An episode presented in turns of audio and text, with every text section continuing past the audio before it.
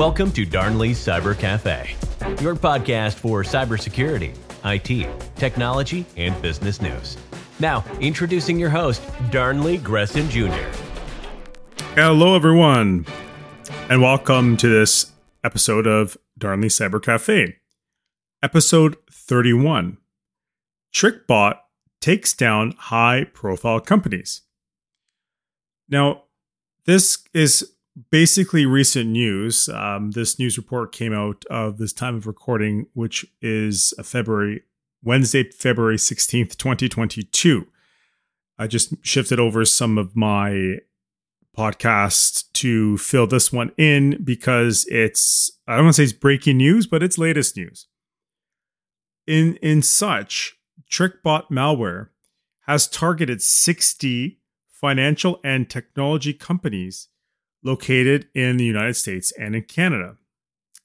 Some of these brands include Amazon, American Express, JP Morgan Chase, Microsoft, the Navy Federal Credit Union, PayPal, the Royal Bank of Canada, Yahoo, and others.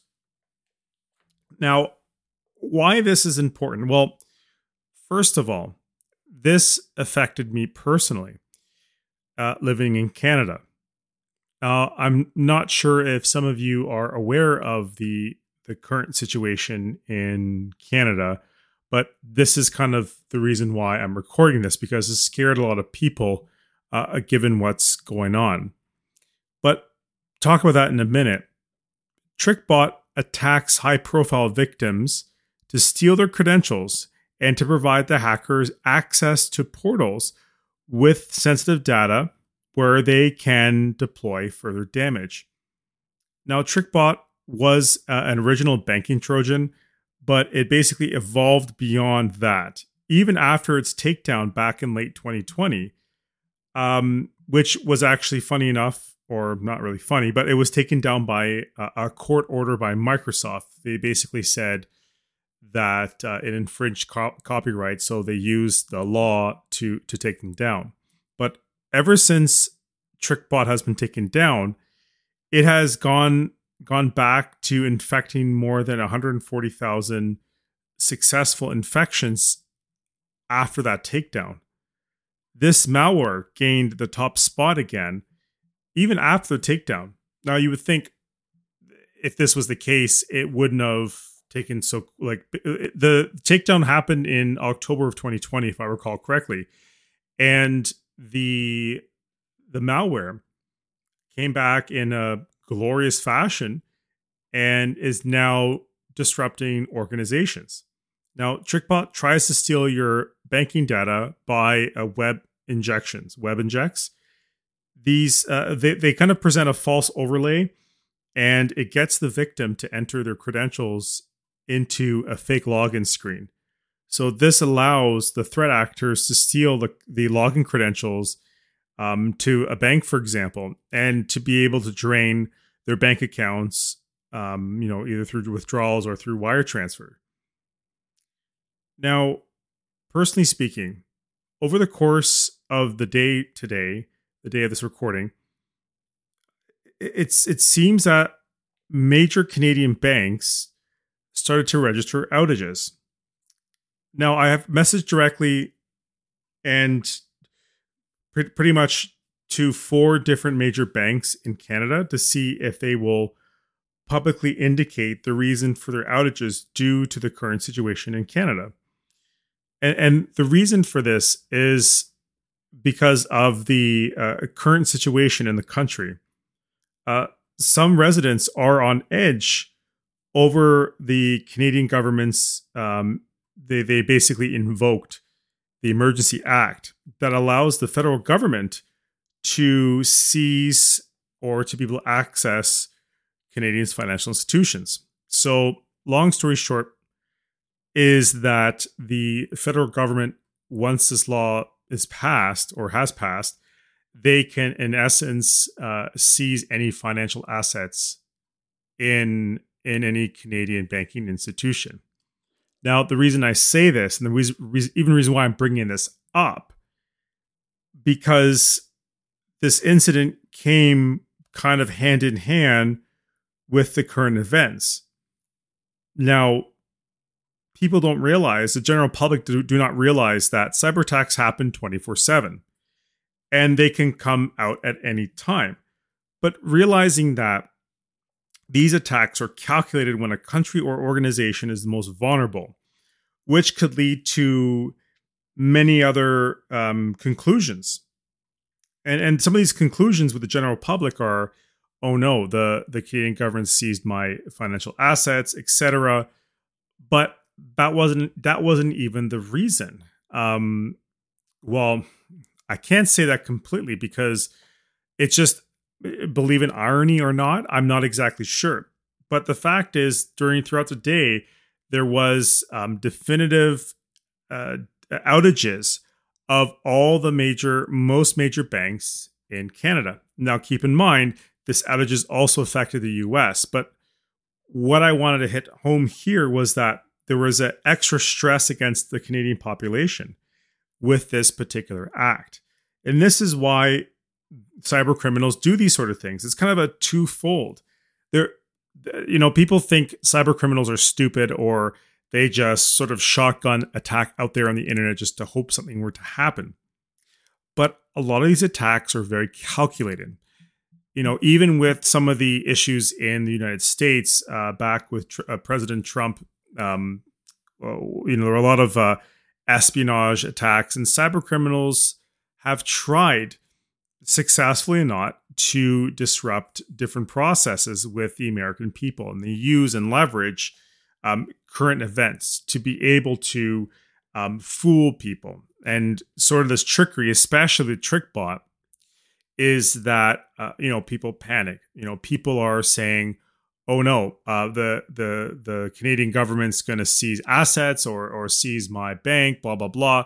They're going to log into their bank account. So that uptick, you know, people going into their bank accounts, logging in to withdraw their money, etc., poses a window of opportunity for these targeted attacks. And TrickBot is no stranger to targeted attacks. So this kind of came at a good time for them because they understood the environment. They understood what was happening and as and as and has become a global issue. Many of the listeners of my podcast are not only in Canada, they're they're in the US, Europe, Africa, Asia, and all over the world. So this has gone on every everybody's doorstep. So people are aware of this. So it's not that far out to understand that they have the criminals have now found or the the uh, these guys have found the op- window of opportunity to be able to deploy these attacks. So that's why they want to make money with people's panic and anxiety with current situations. Now, thankfully, that um, most of the banking institutions in Canada and the United States have, you know, they've been restored. Um, there is no damage done uh, but not really any official statements with any of the banks whatsoever. And like I said, I, I did contact at least four major banks to um, either publicly and also um, you know through private channels to see if I can get a response from them to see if they would either a admit it was TrickBot or they can admit something else. But do you think banks should do a better job at protecting online resources and infrastructure? as many of us bank online now. I think with the 2019 pandemic, going back to that, seems like most people are not going to banks anymore. The whole the the geographical landscape of banking has changed. And uh, personally speaking, you know, I do most of my banking online now. I very seldom go into the bank, and that's pretty much most of the impressions of majority of um, you know people who do bank now who are not you know, um, an older individual. I'm not going to chastise anyone. Let me be very clear. But the older population was more used to going to a bank. But that shift is now happening where a lot of people don't need to go into a physical building anymore because the availability of what you can do online is there. But again, poses another question. It's how do you feel about it now? Obviously, that, you know, if, if you're from Canada or not, we all online bank, and the banks should be responsible for our protection while online. And with as TrickBot is up to its old tactics again, you know, this is why we need to be prepared and demand our banks or technology companies to strengthen their cybersecurity posture while deploying proper countermeasures to ensure some sort of holistic security across this ecosystem. Because we cannot um, moving forward you know you know days months and years uh, we cannot still use archaic technology that we have a, a, a trojan malware that is still up to its old tactics in terms of how it's allowing people to get their credentials stolen and we in the security community have been talking about this for many many many years but the criminals are always two steps ahead of us.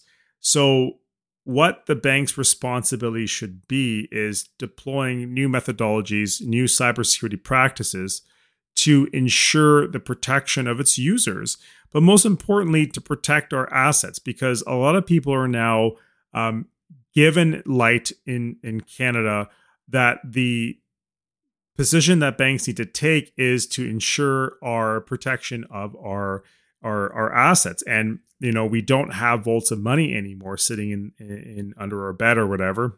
Some people do but that's a different conversation altogether but most of our money is sitting as ones and zeros in a bank account.